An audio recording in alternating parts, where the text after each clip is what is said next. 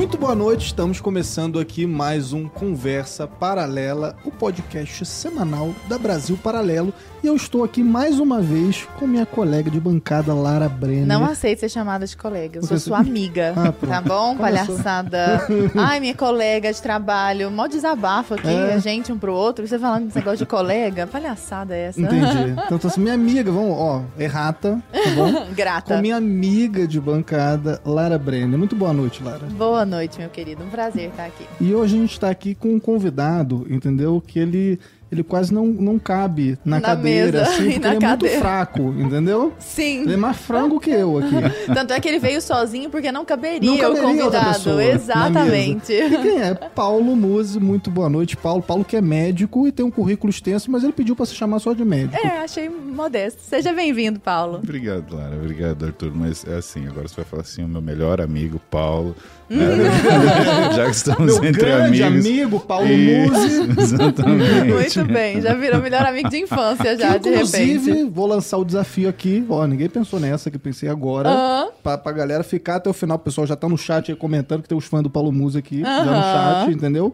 No final, teremos uma queda de braço entre eu e o Paulo entendeu? Então segura aí que, pô, vai ser Eu vou ser a histórico. juíza. Vai ser histórico essa queda de braço. Então tá bom. Tá certo? Totalmente imparcial, votaria. E pessoal, antes de continuar esse papo aqui muito interessante com o Paulo Musa, eu queria aproveitar para deixar um convite para todos vocês. A gente está há quase um ano produzindo um grande documentário sobre segurança pública, né? É uma investigação inédita que nós estamos fazendo e é o Entre Lobos. Ele vai ser lançado ainda esse ano e eu queria deixar o convite para você clicar no link que está aparecendo na descrição aí desse vídeo aqui ou clicar, acessar o entrelobos.com.br. Lá você vai ter tudo sobre o documentário e você vai poder garantir a sua vaga na estreia, beleza? Então, clica aí no link e eu te espero lá do outro lado. Vamos continuar com esse papo aqui. Paulo, uma grande alegria recebê-lo aqui, viu? Tem, tem muitas histórias para dividir, muitas lições para dividir conosco. Eu tenho certeza de que vai ser muito proveitoso. Ah, eu tenho certeza.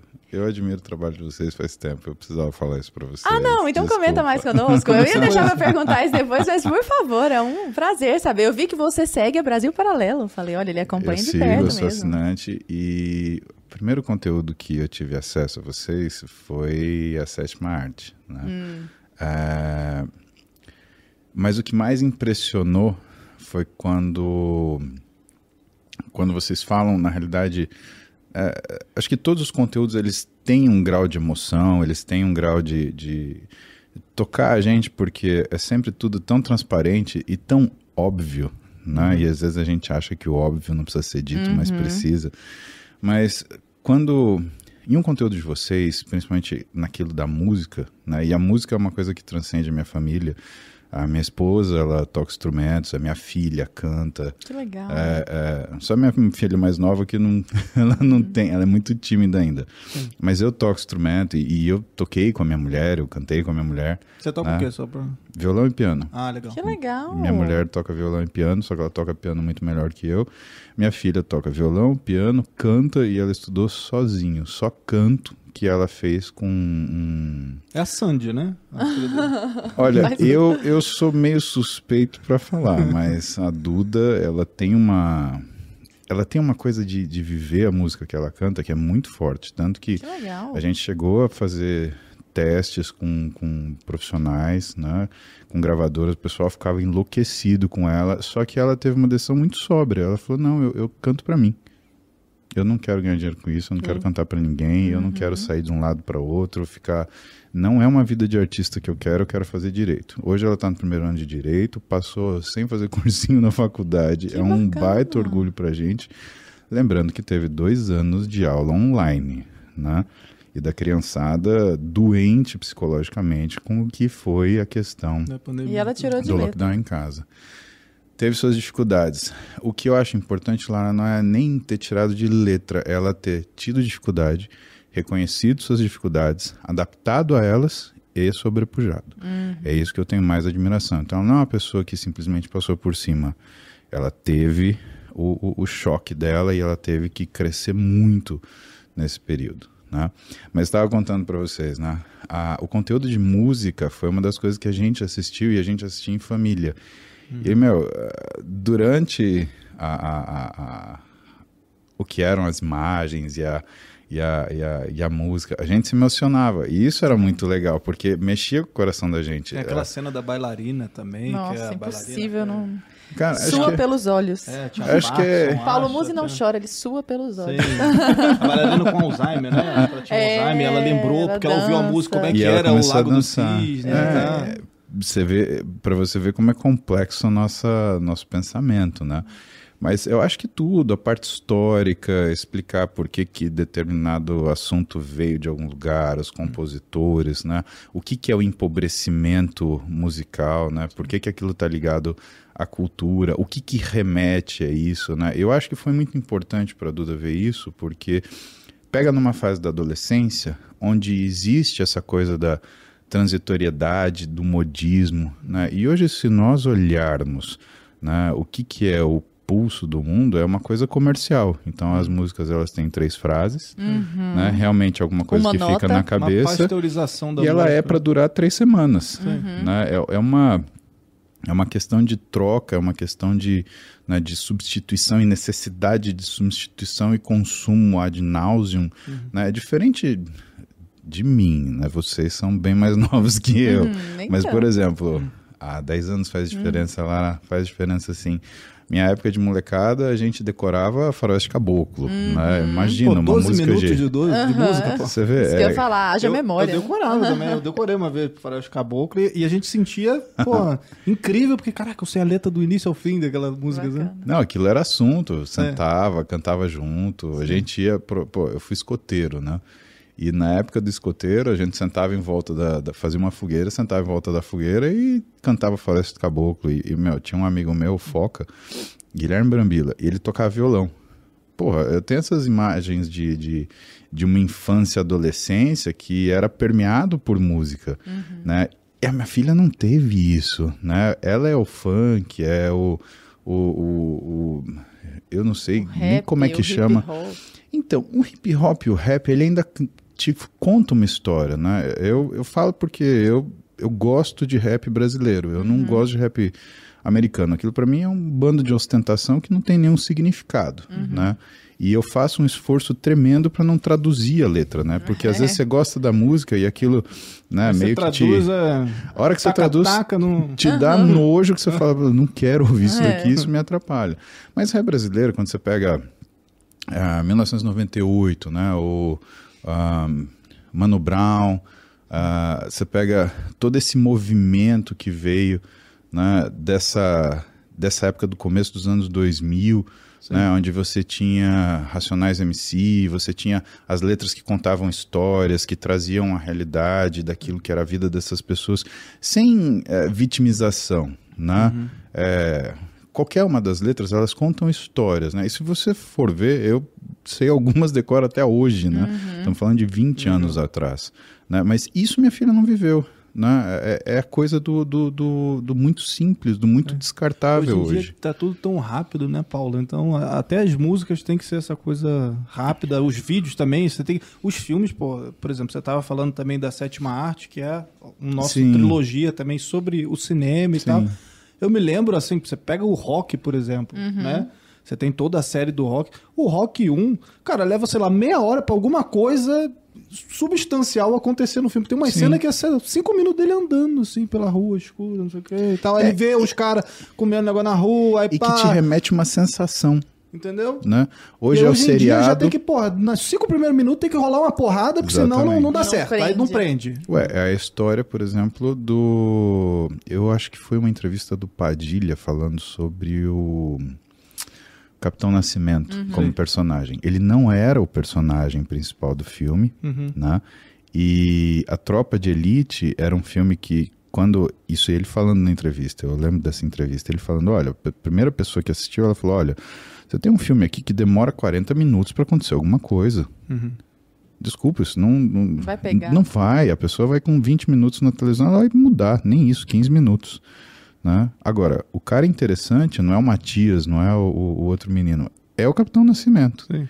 E aquilo que era a programação deles, que eu entendi que o Wagner Moura ele tentou criar um anti-herói, virou o herói. sim. E o pessoal falou, pô, mas é isso daí Sim. que faz sentido. Sim. É esse cara mal que vai atrás do cara mal, que eu acho que quebrou as pernas de todo mundo Sim, e eles o tiro tiveram que entender culatra, que né? exatamente que o brasileiro ele sentia falta dessa, dessa desse senso de justiça, essa bússola moral. Peraí, você machucou? Vamos ver como é que é você então. Né? E essa condição né, quando a gente olha, aliás, todo o sétima arte, a gente começa a ver a questão da propaganda que é mostrado, a importância do cinema, e aí vem a história do domínio da narrativa. Né? O que, que a gente tem hoje? A gente tem coisas muito curtas, que normalmente são para criar essa, essa narrativa, só que, ah, veja, quem tem um mínimo de bússola moral, você bate o olho naquela coisa, você enjoa, você fala, "Hum, já Você sei o que, tá viés querendo me ali. vender. Ah. Não, obrigado. E aí você enxerga esses grandes streamers, né? Que estão começando a perder o que é a, a, a- Não pelo monopólio em si, mas eles estão perdendo audiência pela qualidade do que eles estão querendo vender. Eles estão querendo vender uma verdade fabricada que aquilo não faz sentido para ninguém, só para quem vive de Não, mentira. O próprio Elon Musk tweetou recentemente a respeito da Netflix que, tipo, É não dá pra assistir mais nada na Netflix porque tá cheio de lacração, Lacração. etc. É, eu não Porque- tenho, eu não tenho a menor paciência. É sempre um final duvidoso, onde o cara que teoricamente é o herói se dá mal porque ele tem princípios morais, o cara que é o vilão, ele não se dá mal, ele não se dá bem, mas assim, ele não se dá mal, então é aquele final dúbio que ele mostra pra você que muitas vezes o crime, ele não que compense, mas ele tá dentro de uma esfera de inatingibilidade que você fala assim, a impunidade compensa. Sim. Cara, o que, que você quer mostrar com isso? Isso não é a realidade. As pessoas, elas, mais cedo ou mais tarde, né, se a pessoa não é um psicopata, ou seja, se ela tem alguma empatia, ela vai lembrar daquilo, ela vai se culpar pelo que ela fez. Ou então os desfechos mais trágicos, né? As pessoas que são consumidas pela violência, elas terminam de forma violenta. Não, não tem. Você sabe que eu trabalhei durante 12 anos no SUS. Trabalhei num hospital que era um hospital que ficava à beira da marginal Tietê e que era colado na periferia, era periferia. E a gente via chegar bandido e polícia, gente que era consumido pela violência. Claro, o policial numa situação de eh, guerra civil, onde ele sofre o que é essa, essa, essa falta de, de, de compreensão da sociedade da função dele, né? Porque é só no Brasil que o policial é vilão. Você vai nos Estados Unidos, o policial é é mocinho. né? É tudo alguma coisa relacionada a herói. Pô, ah, 11 de setembro, quando teve né, os bombeiros entrando lá, bombeiro nos Estados Unidos é thank you for your service. Eu que fui militar um ano e meio, né? Quando eu chego nos Estados Unidos eu tenho uma carteira militar, o americano olha para mim e fala thank you for your service. Quer dizer, eu sou brasileiro, não tenho nenhuma conexão com o trabalho dele, o cara sabe respeitar isso, mas enfim, né, voltando ao que a gente está falando, né, essa estrutura viciada, ela começa a ficar tão evidente que, sabe, enjoa, gente. Você olha e fala, o que, que eu vou assistir? Né? E não é à toa que você vai no Netflix hoje, tem um, botão, um botãozinho, surpreenda-me. Né? Mal, né? Porque eu nunca consegui assistir nada. Surpreenda-me buscar um negativamente. negócio, você já perde uma hora pra buscar um negócio É e aí isso mesmo. surpreende ainda ver um negócio que às vezes você não quer assistir. Aí você tem que reassistir o que você já assistiu. E eu gosto. de- Eu assisto Top Gun várias vezes, cara. Já deu certo. A gente tava falando de- dos filmes da BB bem. e tal. Um recente que a gente lançou foi o, o Fim da Beleza, né? Que trata todo Sim. sobre o transcendente da beleza, né? Que beleza existe, a beleza importa. E Uhum. você é um cara que fala sobre a vida saudável, né? Sobre Uhum. alimentação saudável, sobre fitness, sobre tudo isso. Eu queria aproveitar já para entrar num assunto, né? Que já é a tua praia aí. Cara, vale tudo pela beleza, pela busca da beleza, essas dietas malucas, anabolizantes, essas coisas. Como é que você enxerga isso, assim? Então eu vou abrir essa resposta com uma frase que é do documentário, que é a beleza é pedagógica. Ó, Boa. A beleza é a pedagogia da bondade. E na forma física, o que, que você precisa entender? Que as pessoas elas são diferentes. E quando você compara pessoas e você cria um modelo de beleza, você tem que saber que o modelo de beleza é seu, não da, da- do mundo. Né? Eu tenho aquilo que eu acho belo, você tem aquilo, você tem, cada um de nós tem. né? E dependendo dos padrões, né? achamos diferentes belos ao longo da nossa vida. Ah, a questão é que a grande dificuldade na minha profissão, quando eu entro dentro da minha especialidade, que é desempenho esportivo, é que as pessoas elas desejam um belo que não existe. E por que não? Porque elas não são capazes de reconhecer o belo em si. Uhum. Aliás, Arthur, elas não são capazes de reconhecer-se. Então, a primeira coisa que a gente faz, por exemplo, na consulta, é colocar a pessoa na frente de um espelho gigante e eu peço para ela: me apresente você. O que você gosta e o que você não gosta. Ah, porque o meu braço. Não, não, não. Eu não estou pedindo para você se segmentar. Estou pedindo para você me apresentar você. Né? O que você vê?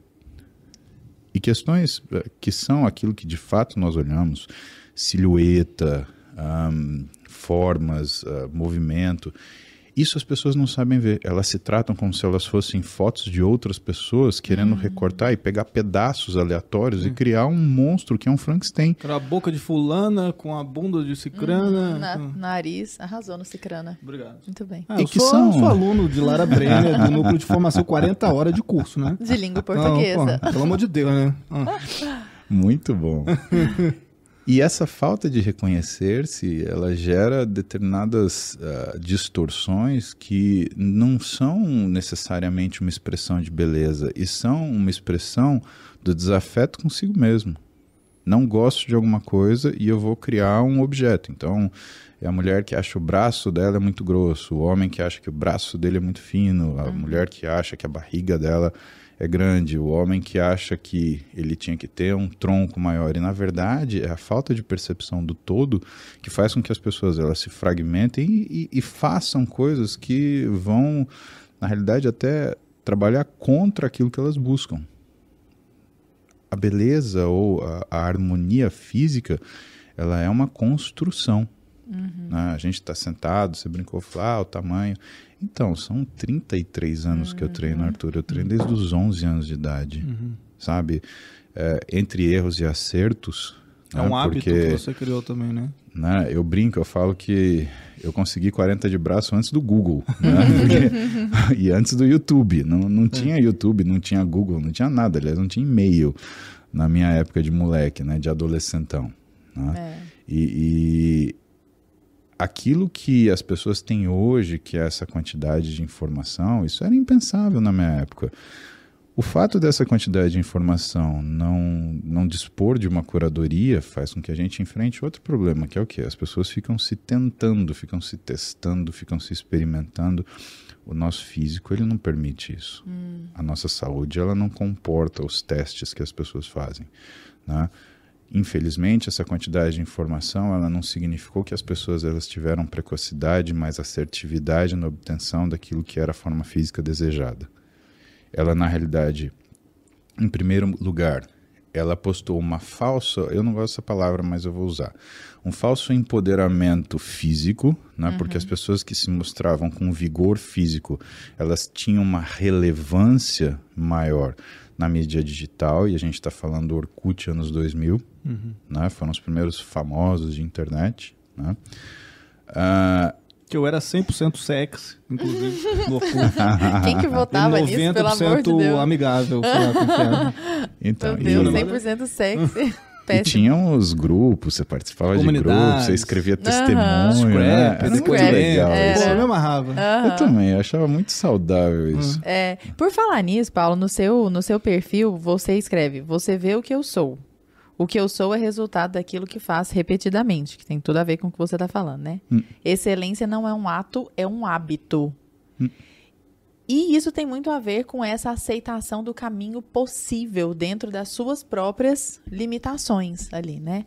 Só que das próprias limitações do seu próprio corpo físico. Então, por exemplo, uma pessoa que é baixinha, pô, ela não vai crescer e pronto, ela precisa aceitar qual é o, melhor que ela pode obter dentro daquilo que ela naturalmente tem, talvez com uma ajuda ou outra dentro do possível, mas para que ela não se frustre tanto, ela precisa aceitar isso. E você, eu já eu assisti a, a outras entrevistas suas e tudo mais, a sua, você nem sempre foi o Paulo Musi, né, com 3 milhões e meio de seguidores, tá, tá, tá, o, o cara tal você teve que forjar o Paulo Musi, né? Então ele foi em grande parte trabalhado dentro da matéria-prima que você tinha. E a minha pergunta é: de onde saiu, porque esse é o seu mote, esse é o seu lema, toda essa força de vontade de fazer um dia, outro dia, outro dia, outro dia, e ter toda essa constância, todo esse hábito. Você acha que isso é uma coisa desenvolvível, assim? Na verdade, Lara, o que eu acredito é que eu sempre fui a mesma pessoa, só não sabia o que valeria a pena mostrar. Uhum, uhum. A rede digital, ela trouxe um amadurecimento. Nós lidamos com situações que nunca lidamos antes. Veja, uh, os nossos avós, eles não conheceram tecnologia. Os nossos pais conheceram tecnologia. Nós nos acostumamos à tecnologia, mas os nossos filhos que vão dominá-la. Uhum. Então, nós estamos amadurecendo nisso. Quando começou, por exemplo, vamos fazer uma história rápida, né? O Orkut, ele tinha uma capacidade que você tinha de fazer textos, tinham comunidades, o Facebook ele entrou nessa mesma onda. Nessa época eu já escrevia, eu já me comunicava com as pessoas e tudo que eu escrevia, nossa, muita coisa para ler. É, tinha seu blog, né? E o pessoal saía correndo que era grande demais, né? Pois é, e, e hoje às vezes você tem Twitter, que não dá para você escrever mais de 140 palavras e você quando escreve, nossa, que Twitter comprido. Uhum. Quer dizer, ninguém olha mais. As pessoas elas preferem olhar uma foto e, e elas preferem o quê? o que é o conforto de ter a liberdade de entender o que elas quiserem da foto.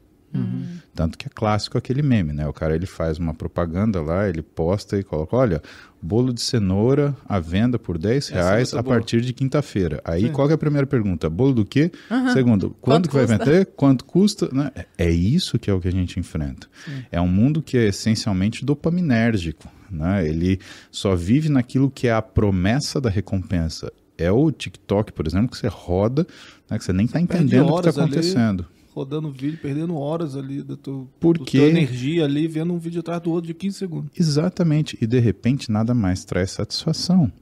Né? O que acontece com o amadurecimento, Lara, é que eu não sabia o que ia mostrar. Então, quando a gente começou, quando eu comecei no Instagram, acho que a gente está falando de 2012, 2013 mais ou menos, né? Nem as pessoas sabiam o que, que era o Instagram. Não existiam uhum. regras de engajamento, não existia uma. Uh, e não é uma questão de política de, de, de, aplicativo, né? é uma questão de código de comportamento. E uhum. se você for ver, até hoje não existe. Né? A gente está se adaptando enquanto isso surge. E eu entendi, eu não entendia direito para que, que serve isso daqui. Eu vou postar uma foto do quê? Então eu postava uma foto daquilo que era o meu dia a dia, tentando compartilhar, por exemplo, com meus pacientes, né? Ah, olha só, eu mandei você fazer isso, e eu né? faço. mas eu te falei porque eu faço, né? Uhum. Coisa que o Cortella chama de coerência ética, que eu acho que é o melhor na definição para isso. Porque eu não falo para ninguém fazer algo que eu não seja capaz, né? E, e, e, que é uma coisa que quando a gente vai ver atributos da área afetiva, é o líder, não é o chefe. Uhum. Né? Eu, eu, não quero mandar alguém fazer alguma coisa porque eu não faço. Eu quero poder puxar a pessoa porque eu estou fazendo e isso está me fazendo bem. Uhum. Arrastar uhum. pelo exemplo. Né? Que é, eu acho que é o que funciona. Uhum. Né? É o que funciona com nossos filhos, por exemplo. Né? Eles não fazem nada do que nós falamos, mas fazem absolutamente tudo do que nós fazemos. Uhum. Né? O que traz uma responsabilidade gigante porque você fala, cara, não posso errar. Né? Uhum. Não tem escola maior do que ter filho, porque a partir do momento que você reconheceu isso, falou, opa, uhum. agora eu tenho que ser 120%, porque 100 não funciona. Uhum. Né? E o que eu percebo é que o que funciona na rede social, olhando do ponto de vista de, de comportamento, é você ser transparente. É você mostrar a sua vulnerabilidade não a sua fraqueza, uhum. a sua vulnerabilidade. Até porque a sua maior força também é a sua maior fraqueza. A luz e a sombra. É sempre assim. E hoje, o que, que eu entendo? As pessoas elas estão cansadas né, de ver gente extremamente produzida para fazer uma fotinho. Uhum. E ninguém se pegou a isso. As pessoas elas fazem redes sociais para elas mesmas. Então, quem eu sou mesmo ela não olha no espelho, ela olha na rede social, uhum. Lara. E aí o que, que ela olha? Ela olha aquela melhor versão de si mesma, uhum. que não existe. É uma versão maquiada, é uma versão produzida, é uma versão fake. É aquilo que foi feito no final de semana numa praia que ela nem estava hospedada, porque ela entrou por uma beirada e pediu para alguém tirar uma foto uhum. com um telefone que não era dela. É aquela foto ali com o marido que eles estão felizes, mas no, no, no final das contas estão brigados é, e tiraram aquela foto e postou ali. E porque... que é nítido, Arthur.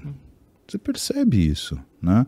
O pessoal gosta de ver verdade, pelo menos é o que eu sinto. E quando eu entendo de rede social, o que eu entendo é o seguinte: Quem vale a pena ter na minha rede social? Aquelas pessoas que seriam meus amigos caso a gente dividisse o mesmo condomínio, a mesma uhum. escola, a mesma criação, porque somos pessoas de valores e objetivos semelhantes. Uhum. Então eu apareço descabelado sete horas da manhã assim, porque eu acordei assim, né? Inclusive, tu faz umas lives que eu fico focado.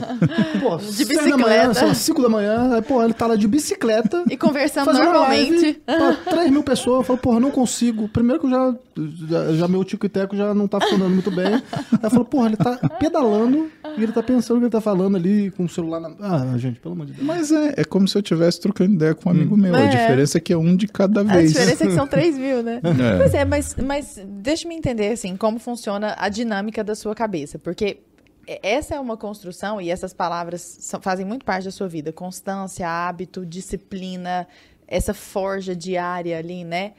Para a maioria das pessoas, independentemente de rede social ou não, desse espelhamento que eu acho que só piora as coisas, né? De ela Fato. olhar para aquilo ali e, e, desejar ser aquela melhor versão de si o tempo inteiro, né? Minha esposa odeia essa frase. Essa melhor versão de si é porque realmente ela é fosfórica, assim, ela não é real, né? Fato. De fato.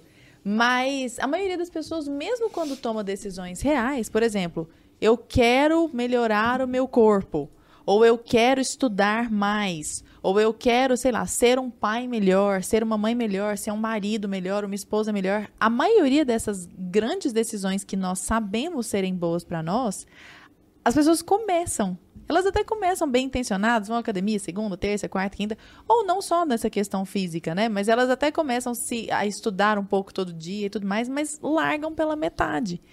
E o que eu queria entender da dinâmica da sua cabeça é que, mesmo antes de chegar nas redes sociais, você se dispôs e fez. Então, eu vou fazer todos os dias. Tanto é que você é assim há muito tempo. E não teve uma fase fitness, uma fase assim, aquela oscilação absurda. Uhum. É sempre uma coisa muito constante, né? Uhum. E, e essa força, eu queria saber assim, se ela vem das suas próprias convicções interiores, se ela vem de uma espiritualidade, se ela vem da sua família, é, do, do, seu esteio ali dentro de casa, que a gente percebe ser muito firme, né? muito, muito sólido. De onde vem essa construção, essa forja diária e corajosa desse jeito, que serve de inspiração para tanta gente? Onde está sua maior força, está sua maior fragilidade, uhum, certo? certo? Então, eu sou uma pessoa extremamente ansiosa, né? E apesar disso, eu já tive depressão, e eu entendi nessa época que aquilo que eu precisava fazer era ter rotina. Hum. Não tem nada, Lara, que seja mais ansiolítico, ou seja, que acabe com a ansiedade do que rotina. Isso é importante para um bebê. Se você tem um bebê que é de colo, né? Você tem que acordar ele sempre à mesma hora, dar banho sempre à mesma hora, porque a gente, mesmo muito jovem, entende o que é a passagem do tempo e as etapas do dia. Se a criança ela não tem um horário fixo para comer, não tem horário fixo para tomar banho, ela não sabe o que está acontecendo. Então imagina, você é um ser que está ganhando consciência, você não controla o seu corpo, porque o bebê ele se movimenta de forma aleatória, ele não tem controle motor do corpo ainda. Então, quando mexe um bracinho dele, ele assusta, porque o que, que, é isso que está mexendo aqui, que está grudado em mim? Uhum. Por isso que antigamente a gente colocava bebê em. A, a gente chamava de coeiro, né? Uhum. Que era um. Charutinho. Sim. Exatamente, era um charutinho de criança. E por que, que ele fica quietinho? Porque aquilo lembra o útero, ele não fica se mexendo, não fica se batendo, e As aquilo lá dá conforto. Então, e isso acalma. E a gente olha e fala, ai, tadinho que ele tá aí apertado.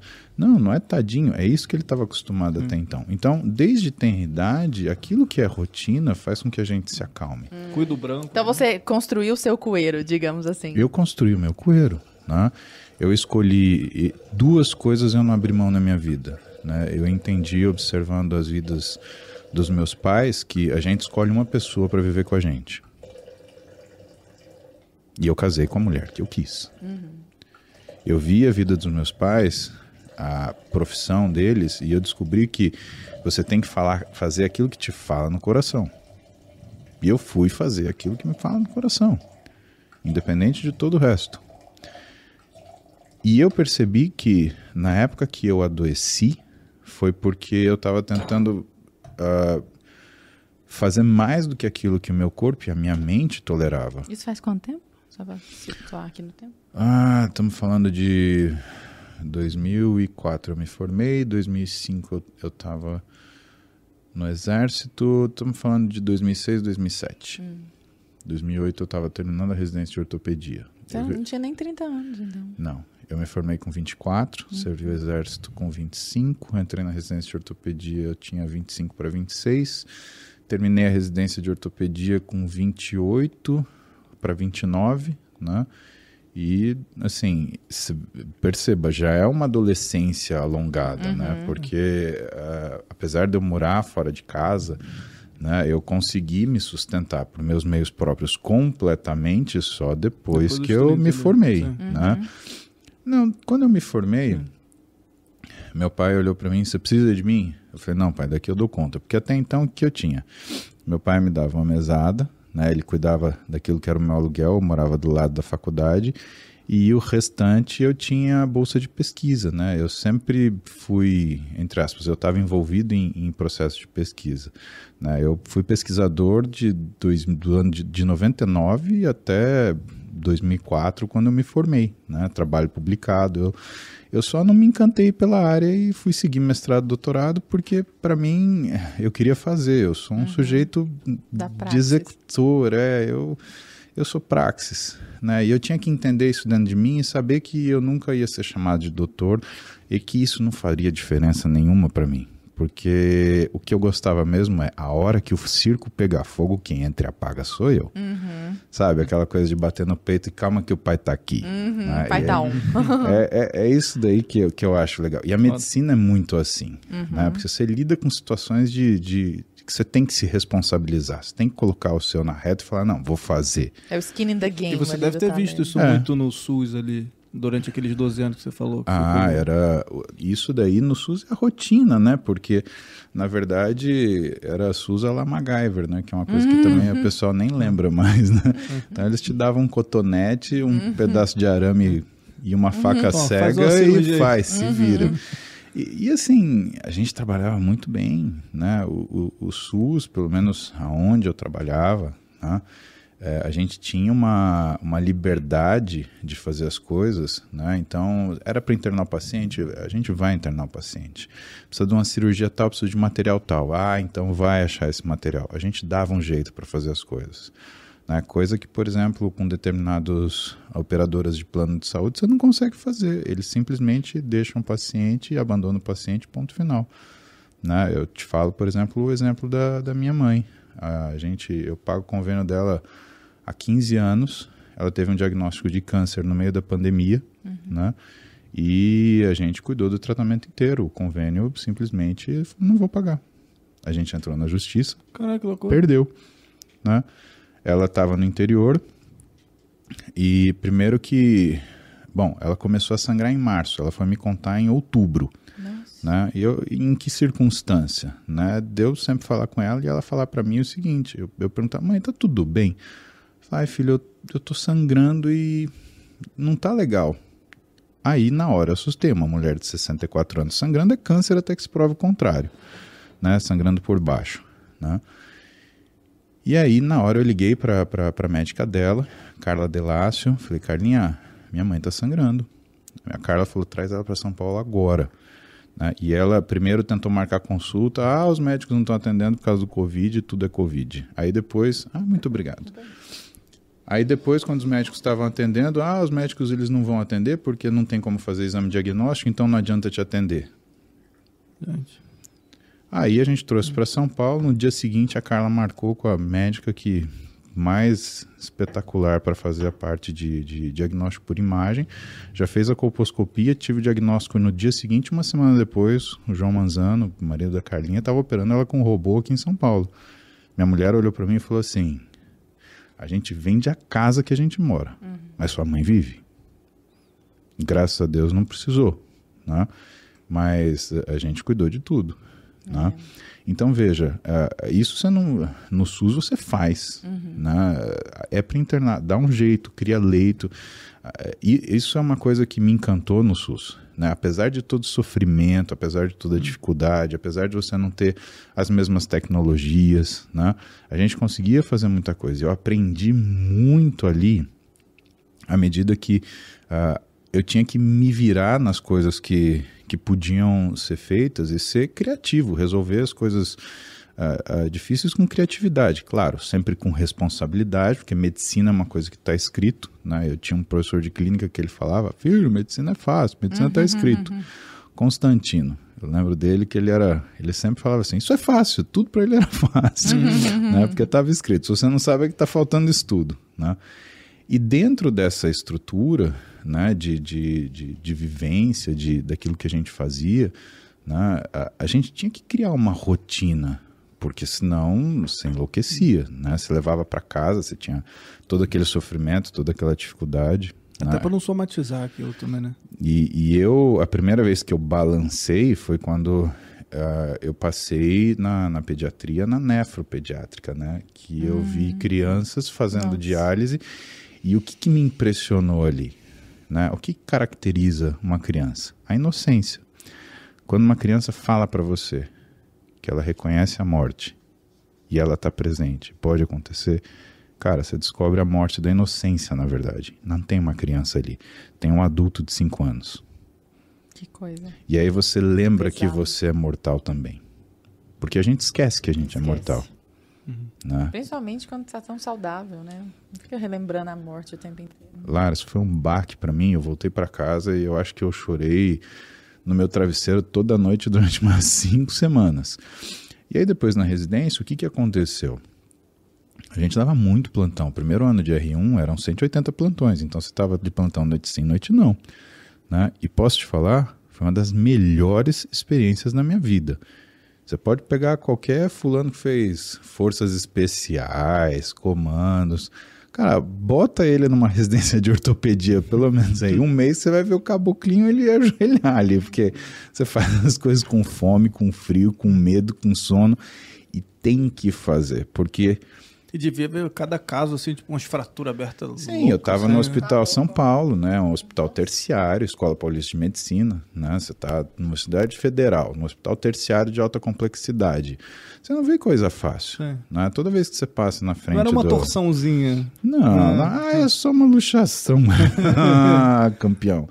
Não é. Se, se você olhar em volta do hospital, você vai ver um monte de ambulância de cidade do interior. Por quê? Porque a política de saúde, muitas vezes, da cidade do interior não é ter um hospital e um médico, é ter uma ambulância para correr com o paciente dali e se vira ele. Né, se livrar do problema, como se o paciente fosse um problema. E a gente abraça esse paciente e fala, vamos cuidar. Né? E o que, que aconteceu? Restrição de sono. Restrição de sono, restrição de sono, restrição de sono. Ah, mas chegou uma hora que uh, eu tinha medo de atender meu telefone celular lá. Foi assim que desencadeou o processo de depressão? Foi restrição de sono. Você ficava de plantão, por exemplo, ah, eu tenho plantão, sei lá, terça-noite. Você trabalha terça-tarde, você trabalha terça-noite, você trabalha madrugada de quarta e você trabalha quarta-feira. É assim que funciona. Aí você dorme de quarta para quinta, só que aí quinta-feira você trabalha de novo e às vezes você tem plantão na quinta-feira, né? Quinta-feira, os meus dias de plantão eram segunda, quinta, sábado e domingo. Ou seja, eu dormia menos do que eu ficava acordado.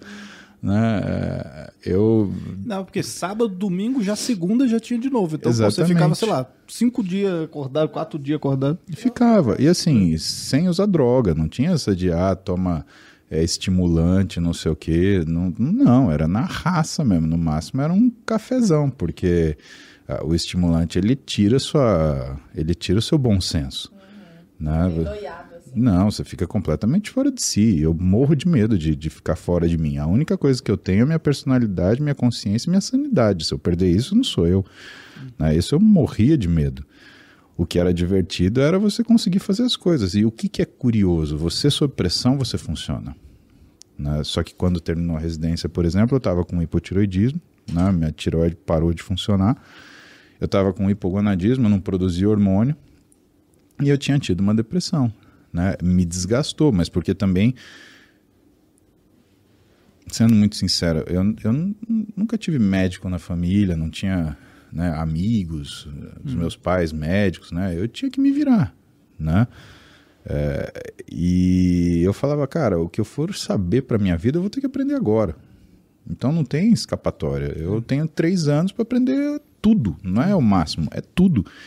Então eu fui aprender tudo, né? Eu fui é, fazer tudo que precisava fazer para conseguir chegar naquele conhecimento que era necessário para ter uma quantidade crítica de informação para eu resolver o que aparecesse na minha frente, eu não sabia o que ia acontecer.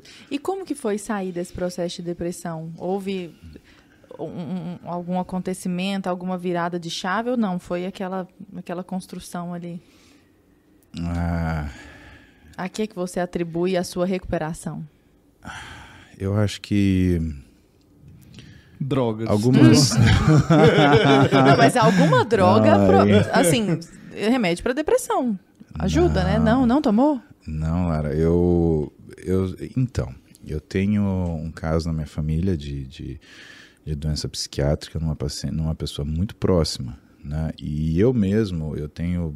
ah, no meu caso, né? Eu tenho muita resistência, ou pelo menos eu tinha muita resistência ao uso de psicotrópico, qualquer um que fosse, né? Que fosse, sei lá, ah, mas toma isso que você vai ficar acordado. Não, obrigado, não quero. Eu prefiro ficar. Tem uma vez que eu dormi no meio de uma visita. Né? Eu estava numa visita médica na residência e eu dormi em pé, né? E de repente, assim, sabe quando você cochila, que você tá no meio de um monte de gente aquela- e aí você acorda e você não abre o olho, só que você fica vermelho porque você dá uma vergonha interminável que você fala, cara, dormi, né? Aí eu senti que tava silêncio em volta, eu dormi, eu tinha acordando de pé. Aí eu abri o olho devagar, o professor olhou para mim e falou assim: "Olha, eu te expulsaria da residência por ter dormido, mas como eu, eu nunca vi nenhum homem dormir de pé, eu acho que você é um animal. Meu Deus. E eu não posso expulsar animal na residência porque animal não faz residência, né? Vamos, cavalo. E aí e vamos seguir uma visita. Que, que método. Sabe? Eu passei com vergonha. Eu não sabia se eu ria, se eu chorava, mas o fato é que assim, eu ufa. Aham, é. Foi só uma cochilada. Ué, isso acontecia e assim, era era era era muito engraçado, porque às vezes desligava, você plimba, sumia. Mas enfim, eu não eu preferia não usar medicação. Agora, o que que o que que aconteceu? Fazendo uma ponderação rápida da minha vida, né, o que aconteceu ah, foi que eu reencontrei a primeira mulher que eu me apaixonei. E isso Nessa época. Nessa época. Ah. E, e assim, ah, eu sempre me acostumei com desconforto, sabe, Arthur? E, e eu sempre me coloquei em situações de desconforto. Né? Lutando, por exemplo, eu lutei 12 anos de jiu-jitsu. Né? Eu fazia questão de lutar de uma forma que eu não tivesse handicap por causa da minha força. Então eu treinava musculação antes e ia lutar, para não ter força. Eu não lutava em posições que eu jogava o meu peso em cima do oponente. Eu lutava em posições onde o oponente jogava o peso dele em cima de mim. Porque eu falava assim, eu tenho que ser melhor em situações que eu não, tô, não tenho vantagem. Porque pode ser que um dia eu encontre uma situação que eu tenha que brigar em desvantagem. E aí, como faz? E se eu encontrar um cara realmente mais pesado? Como é que vai, o que, que vai acontecer? E eu estava acostumado com desconforto. E eu estava acostumado também com desconforto na minha vida pessoal, nos meus relacionamentos, né? É, eu me apaixonei por uma mulher quando eu tinha 13 anos, né? Aquilo virou um, um marco na minha vida, né? A gente chegou a namorar quando eu tinha 18, Vocês se conheceram como nesses 13 anos? aí? praia. Na praia. Ah, que legal. E aí a gente namorou com 18, mas ah, não durou muito tempo porque ah, eu tinha entrado na faculdade. Ela tinha ido para aviação porque ela precisou abandonar os estudos para cuidar da família dela, né? E na época o que ela tinha de opção é se tornar aeromoça. E ela se tornou aeromoça, comissária de bordo, teve uma, um sucesso na profissão. Só que é vida de comissário de bordo, né? De, de tripulação de Caraca. avião. É uma vez por semana na, na cidade de origem, o resto fora, né? E depois disso, eu tentei me ver- viver minha vida com outras pessoas, mas não adianta. Eu, eu, eu não conseguia me ver naquela situação, né? Eu feri pessoas. A verdade é essa. Né? Às vezes as pessoas me colocam, ah, porque você fala, mas eu feri gente né? Eu, eu magoei pessoas, eu fui, não fui um cara 100% com essas pessoas, né? Tanto que esses relacionamentos eles desmantelaram, né? Ah, alguns deles desmantelaram porque essas mulheres elas encontravam coisas guardadas da época que eu namorei com essa menina, né? E o que, que é isso daqui? Aí eu sentava e contava a história. Ela falou, puta, eu nunca vou poder competir com isso. Uhum. Eu falei, não. Uhum. Aí acabou, né? Aí virava uma sucessão de, de, de problemas que, enfim, eu, eu entendo essas pessoas. Eu até gostaria de me desculpar com elas, Uhum. porque eu fui muito menos do que eu poderia ser. Mas a verdade é que eu tinha o que eu queria, Lara. Eu, eu sabia o que eu queria. Eu estava tentando me contentar com alguma coisa diferente. Quem sabe eu pudesse viver intimamente com o mesmo desconforto que eu estava disposto a assumir né, na minha vida. Qual era a diferença? A diferença é que eu me colocava numa situação de desconforto para atingir sucesso profissional. Isso quer dizer, um dia eu vou deitar no meu travesseiro sabendo que eu sou capaz de fazer tudo o que eu preciso fazer para um paciente. Agora, isso na vida pessoal é diferente. Quando você se coloca num desconforto afetivo, isso não leva a lugar nenhum. O Não tem um objetivo, fim, né? porque o objetivo de um relacionamento é você ter harmonia. E precisa existir um escalonamento daquilo que você cultiva, que na minha opinião é primeiro respeito, depois admiração e depois o amor. Né? Você não consegue amar uma coisa que você não admira e você não consegue respeitar uma coisa que você, aliás, admirar uma coisa que você não respeita, né? E o fato é que esses relacionamentos eu tratei com desrespeito, porque, sabe, eu, eu me via do lado de pessoas que eu não estava me importando com, com, com o que essas pessoas elas sentiam, pensavam, achavam, acreditavam. Era, era uma tentando... cena de desconforto interno e externo, né? Que acabou culminando nesse piripaque aí, né? Sim, e, e tudo bagunçado, minha vida pessoal, uma, uma, uma confusão, né? Uma confusão no sentido de que uh, eu não estava disposto a me envolver com ninguém, ou pelo menos eu não estava disposto a ter uma doação daquilo que era meu, minha, minha, minha, meu íntimo para outra pessoa. Eu não conseguia cuidar disso, né? Porque eu estava sempre correndo para lá e para cá, né? É como se você tivesse virado um robô. Então eu não sentia o dia passar, não sentia a noite passar. Uhum. Eu praticamente eu fui abrindo mão daquilo que era a minha essência, uhum. né? E eu comecei a simplesmente viver de pequenas satisfações que eu tinha no dia As em esmolas, sucessos, né? é, umas esmolas afetivas, porque aquilo funcionava. Tá, né? mas aí a, a, moça que você conheceu lá quando você tinha 13 anos, aí namorou com 18, ela voltou na tua vida nesse momento. A gente se reencontrou, né? E quando a gente se reencontrou, cara, o que, que eu posso te falar? Eu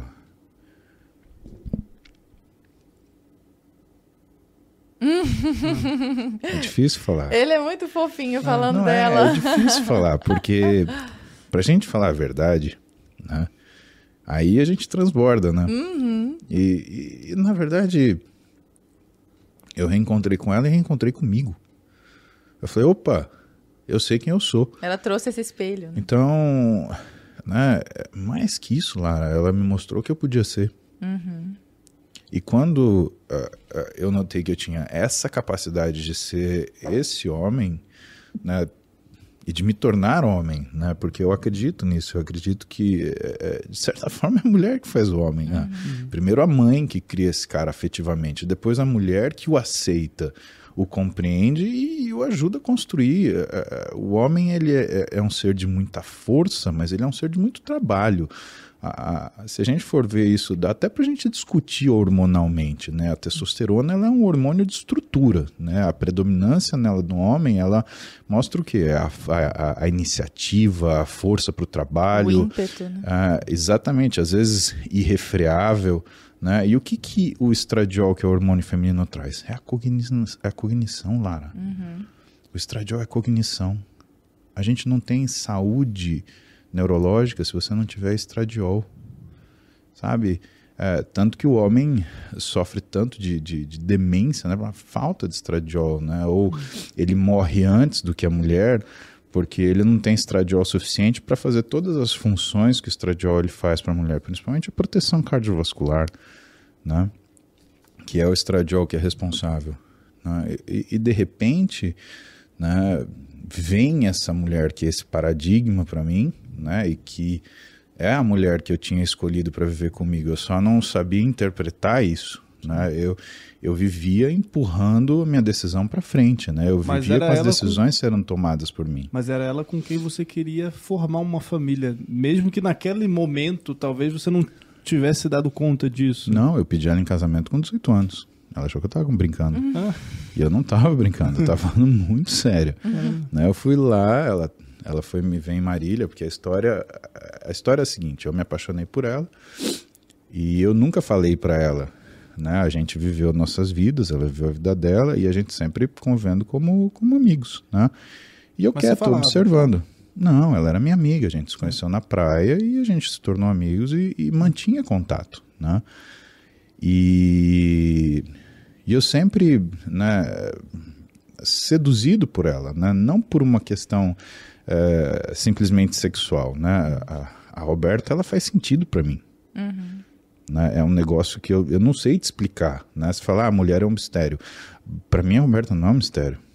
Para mim, a Roberta, ela não é simples, ela é complexa, mas eu consigo observar ela de todos os ângulos que eu, que eu, que eu enxergá-la. Para mim, ela não é algo que eu não saiba, é algo que eu sei. Mas ainda é uma coisa que eu me surpreendo, porque por mais que eu a conheça, o que é a grandeza dos seus atos frente às suas dificuldades, eu percebo que não existe uma limitação para ela. E eu percebo que nos momentos de maior fraqueza é que ela demonstra sua maior força. Então, eu sou surpreendido eh, sucessivamente por essas situações. Mas o fato é que a gente conviveu como amigos durante anos, né? E, e quando a gente tinha lá pelos 18, eu resolvi que eu ia falar para ela que eu gostava dela, né? Eu tinha cansado dessa história, falei, ah, Se lenga-lenga. É. Chega disso, palhaçada. não, eu tinha tentado meus namoricos, tinha dado tão errado, né? É uma coisa impressionante. E aí tinha lançado o Titanic, a gente foi assistir Titanic. Ah, né? que bacana. Levei ela pra assistir o filme, né? Desmanchamos de chorar, andamos de mão dada. Pelo menos um filme confusão. bom, né? Porque hoje em dia os jovens ficam levando as menininhas pra ver cada filme ruim. Isso é Mas também- verdade. Escolheu bem. Ultimamente tá difícil, tem um filme. Eu gostei desse chafezinho. viu? Quer mais um pouquinho? É. Eu aceito. E aí a gente assistiu Titanic, saiu daquela situação, ai, todo um amor, pipipi, popopó. Mas a gente não ficou junto, né? Eu não, não beijei a Roberta. E aí ela achou que eu não gostava dela e na realidade eu não tinha me feito ser claro, né? O que aconteceu foi que eu não queria, sei lá, ser um beijo perdido para ela. Sim. Eu queria ser o namorado dela. Aí o que, que eu fiz? Eu peguei e escrevi. Né? Eu sempre escrevi, escrevi uma carta para ela. Nessa época existia correio. Né? e aí eu mandei a carta para ela, era uma segunda-feira. E normalmente em São Paulo, eu já morava em São Paulo, demorava 24 horas para chegar. Né? E na terça-feira eu iria para Marília para visitar minha mãe.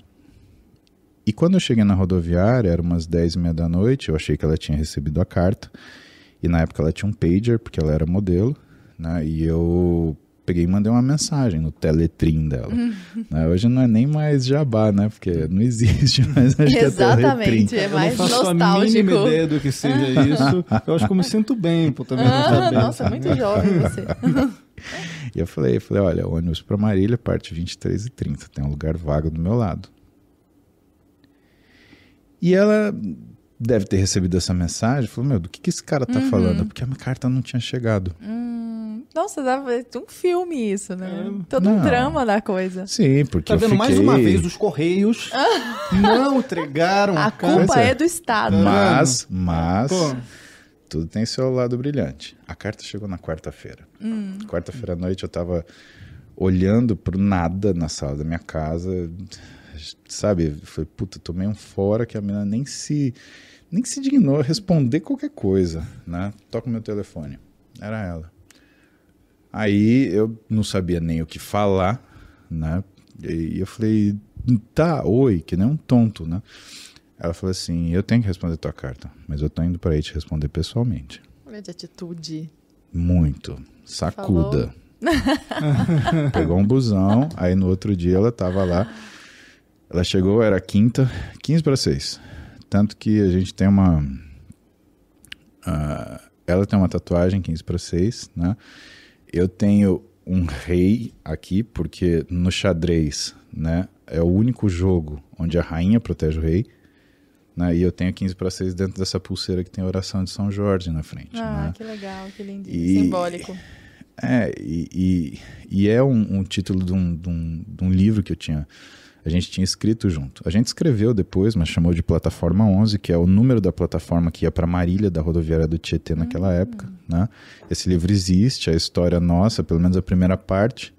Né? A gente não escreveu a segunda, mas não terminou a segunda parte ainda. Né, o fato é que ela pegou o ônibus, chegou 15 para 6, né? E eu não sabia falar nada, e ela pegou, virou pra minha cara e me deu um beijo e falou assim: Não, eu amo você também. Né, e aí foram os três dias mais felizes da minha vida até então. Né? Ela voltou para São Paulo, eu fiquei mais um tempo em Marília, depois voltei para São Paulo também, e logo depois a gente acabou se separando, e não porque teve uma briga, não porque, porque a gente não se via. E eu era um sujeito extremamente passional. Eu comecei a cobrar ela, né? Você imagina, um menino de 18 anos Um que jovem. fala assim: Não, eu É. quero casar com você. Né? E eu queria casar com a Roberta com 18 anos. Pra mim, na minha cabeça, a gente tinha que casar e ponto final. E o resto, ah, foda-se, eles dão um jeito. Né? Ou seja, sei lá. E eu, às vezes, ainda penso que eu devia ter casado com ela, mas tudo bem. Né? Faz, faz parte. Eu acho sensato ainda. Na minha cabeça, eu não consigo ver culpa nisso. E aí, tudo isso refreado, a gente se encontrou no final da, da minha residência. E, cara, o que, que eu posso te falar? Ela tava linda, eu tinha crescido, né? Também, Em todos os sentidos, inclusive. em todos os Já sentidos. tava maromba Tava já nessa marombaço. época? Passei o pão que o diabo amassou com o rabo, né? Pra te falar o português claro né, e límpido, né? E a gente resolveu almoçar. A gente foi almoçar no, no Shopping Morumbi, no América. Isso, sei lá, 15 anos atrás, acho, mais. E sabe quando o almoço não passa? Né? E aquela coisa de dar sua mão aqui, pega sua mão é. aqui, vai pra lá, vai de volta. Tensão. E aí, a gente precisa ir, eu preciso ir embora. Ela, eu também preciso ir embora. E aí a gente tava saindo, ela falou, não, então é, eu te acompanho no, no estacionamento. Aí eu falei, não, mas eu vim de moto. Ela, ah, então eu te levo até sua moto. E na época a gente tinha aquele celular. Você lembra a época que o celular funcionava para ligação? Né? Porque hoje o celular ele funciona para tudo, menos para Menos ligação. pra ligação. Né? E Priscas eras. não, exatamente. Aí eu peguei e mandei pra ela um SMS e ela tava me levando no carro dela até o estacionamento de motocicletas do Shopping Morumbi e eu mandei pra ela, falei assim: "Amor, é uma coisa que a gente devia falar depois que o tempo passou". Você falou, mandou uma mensagem escrito isso?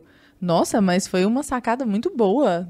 De, de repente, assim, né? Pô, Não uma é veia repente. super poética. Lara, é minha vida, não é de É, repente. mas não, mas eu digo essa frase, né? Você formulou essa frase na hora ou ela já tava ali em... Eu vivi essa frase anos, como é que eu não ia Ai, foi formular? lindo ela isso. Pode ser o quê? subtítulo do livro? Do segundo, pode ser. Né? Né? A gente tá devendo, o pessoal tem cobrado ultimamente. E a verdade é que eu mandei para ela essa, essa frase, né? Amor é uma coisa que a gente devia falar depois que o tempo passou. Por quê? O amor nunca morre. Ela saiu com o carrinho dela assim, e aí eu notei que ela tinha lido. Por quê? Porque eu só vi o carrinho dela assim. Faz aquele barulho de, de ré. Ela abriu a porta e entra. Ah, do jeito que eu entrei daquele eu nunca mais saí da- dessa mulher. Azar dela. A Enfim. Sara dela. Pois é, deixa eu me perguntar uma coisa. Vocês é, estão juntos há muitos anos. Se nós contarmos essa, essa toda essa verve e essa tensão sexual anos, de né? adolescentes é muito tempo ali, né? Então, 30 anos, eu tinha e 13. você, Paulo, acho que é uma das pessoas que fala com mais verdade sobre o amor da sua vida. É, amor dá muito trabalho, assim, a- a- a- trabalho no sentido de exige muita energia ali no Sacrifício, cotidiano, sacrifício diário, de cuidar, de olhar, de observar, de dar atenção, de de o tempo inteiro estar com os olhos voltados àquela pessoa. Eu vi vários podcasts seus, achei maravilhoso, porque você conta histórias de, tipo assim, desde make-up sex, tipo assim, estavam brigados ali, aí já se resolveram daquilo, só que isso depois de juntos muito tempo. Então não é pra falar que era aquele fogo inicial da paixão ali. Eu tenho certeza, mas eu não tenho a mínima dúvida, de que esse talvez seja um dos motivos que mais fazem as pessoas que são suas fãs e serem encantados pela, pela sua vida, que é o relacionamento de vocês. A respeito de relacionamento, porque você sempre dá dicas tão. Dicas e ensinamentos, muito mais que dicas, né? Ensinamentos e lições tão valiosas a respeito de corpo, de comportamento, de vida fitness, de disciplina, mas a respeito de vida amorosa. E não é para falar que vocês, vocês já têm filhos, então assim, já passou pela fase difícil, ou pelo menos que é tida como difícil, da gravidez, do puerpério, etc e tal. O que, que você diria para as pessoas que estão num relacionamento de alguma forma conturbado, de alguma forma um pouco mais esfriado, para que essa, essa, essa paixão exista e perdure durante tanto tempo? Que o amor só dá trabalho se você tentar escondê-lo. Hum. Lara, você fica brava com seu marido, Arthur, você fica brava com sua mulher. Você ama seu marido, você ama sua mulher. E algo acontece que te traz uma frustração. Se você tentar esconder essa frustração, o que, que vai acontecer? Você vai perder a admiração por essa pessoa. E ela nem vai saber. Né? Se você perder a admiração por essa pessoa, em algum momento você vai perder o respeito.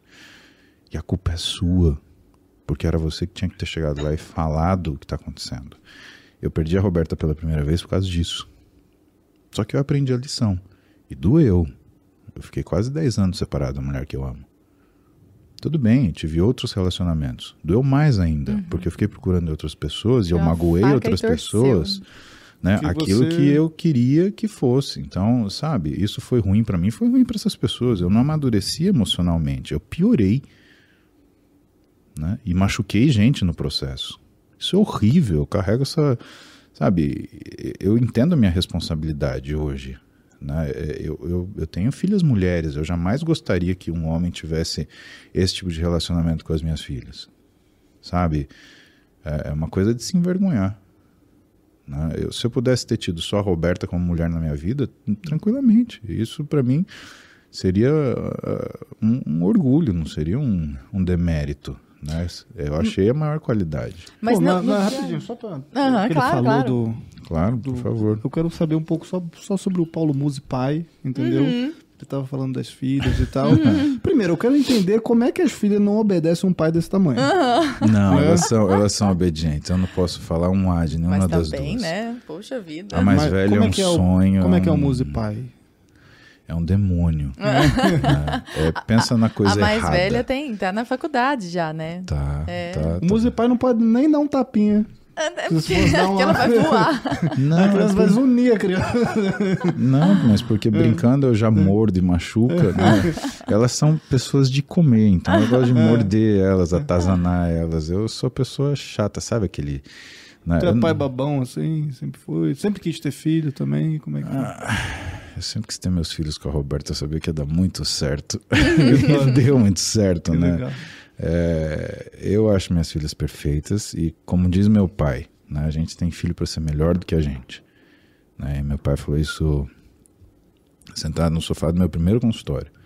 Né? Porque meu pai sempre foi muito crítico comigo. Então, sempre que eu atingia alguma coisa, ele tinha uma crítica, hum. nunca um elogio.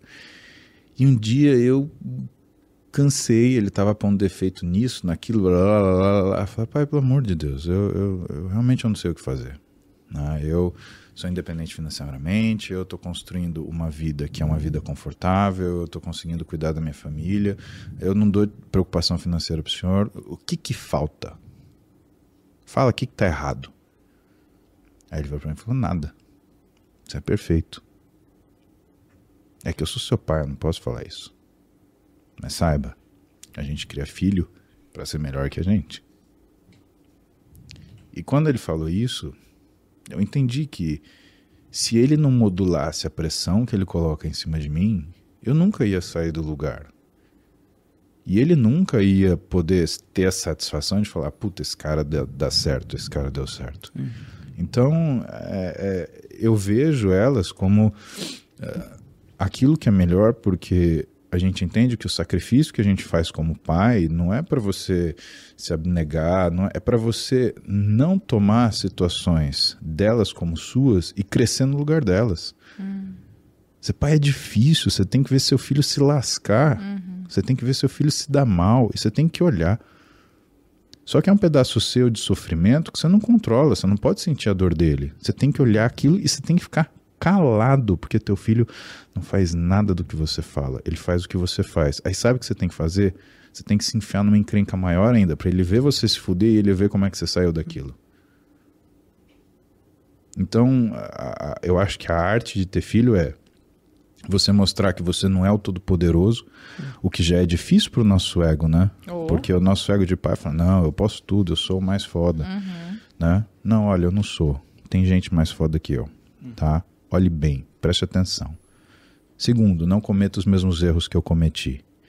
E terceiro, se eu puder te ensinar alguma coisa, eu vou te ensinar a se levantar. Porque a vida você só consegue ir pra frente se você aprender a se levantar. Você vai cair diversas vezes.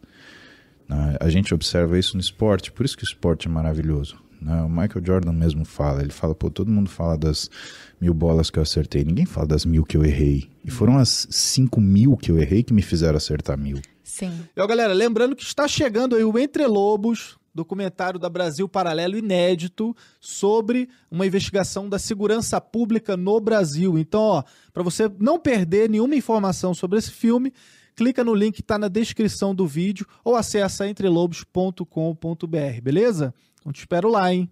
E você falou sobre a paternidade para nós, e você está im- imerso aí, né, nesse universo das mulheres. E a respeito da maternidade, como que você vê isso? Olha, eu fui criado por uma mulher, né? Meus pais se separaram, eu era muito jovem. Eu tive a presença intelectual do meu pai, porque meu pai todo santo dia ligava pra mim. Talvez eu tenha tirado a consistência daí. Meu pai ligava todo dia pra mim. Lara, todo dia tocava o telefone e eu falava, é meu pai. Minha mãe falava, é seu pai, vai atender. Sempre. Que tá? bacana. E ah, o que, que eu posso te falar? A Roberta é uma mãe maravilhosa. Ela, ela só acerta. E por que, que eu percebo isso? Porque ela não tem medo de se magoar. E às vezes a, a, a medida da mãe é aquela que não se coloca em situações de conforto frente ao desconforto dos filhos. Eu aprendi muito observando a Roberta ser mulher e entendo que eh, grande parte do que ela é hoje é, é justamente a, a verve que ela sempre teve para ser mãe, o quanto ela exerceu isso com, com magnanimidade, né? E o quanto ela sofreu por conta disso. Porque, veja, o filho ele não é uma escolha. O filho ele é uma ação. Você não pergunta se você vai botar um na frente de um, de um trem por causa dele. Você faz. E eu observei a Roberta fazer isso sistematicamente. né? Eu acredito que o meu jeito de ser pai tem muito a ver com aquilo que eu aprendi vendo ela ser mãe. Ah, que lindo Né? isso. Mas ah, eu acho que a maternidade ela te ensina a ternura de ser a segurança. Né? Entenda, eu entendo que as mães elas são o afeto e o sentimento e o pai é a segurança. Essa história de pai competir com a mãe, ai, fala quem que se ama mais, o papai ou a mãe, isso é imbecilidade que só na cabeça de gente muito né, limítrofe que aquilo consegue ter algum sentido Narcisista, né? né? É, é um comportamento narcisista, egocêntrico e até meio hipócrita, porque se você precisa perguntar, é porque você sabe que você não é. Né? Aliás, tudo que você é, eu conheço mais as pessoas pelo que elas me perguntam do que por aquilo que elas falam. Isso daí Quando não o tenha Pedro fala de. Paulo, eu sei Sei mais, mais de. Pedro do que de Paulo. Exatamente. Exatamente isso. Né?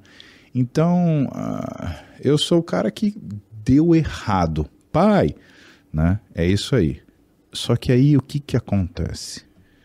Lembra da testosterona? O ímpeto, a força, a iniciativa. Isso precisa ser moderado, Lara. Você não pode assustar o seu filho quando você vai protegê-lo.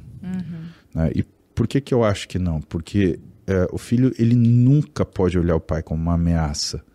Né? Nem o pai, nem a mãe. Eu acho que isso desestrutura tudo aquilo que é a cadeia de segurança da criança, porque se ele não pode confiar no pai e na mãe, quem que ele vai confiar? Exato. Né? E, e imagina um homem de 116 quilos, 1,85m fora de si.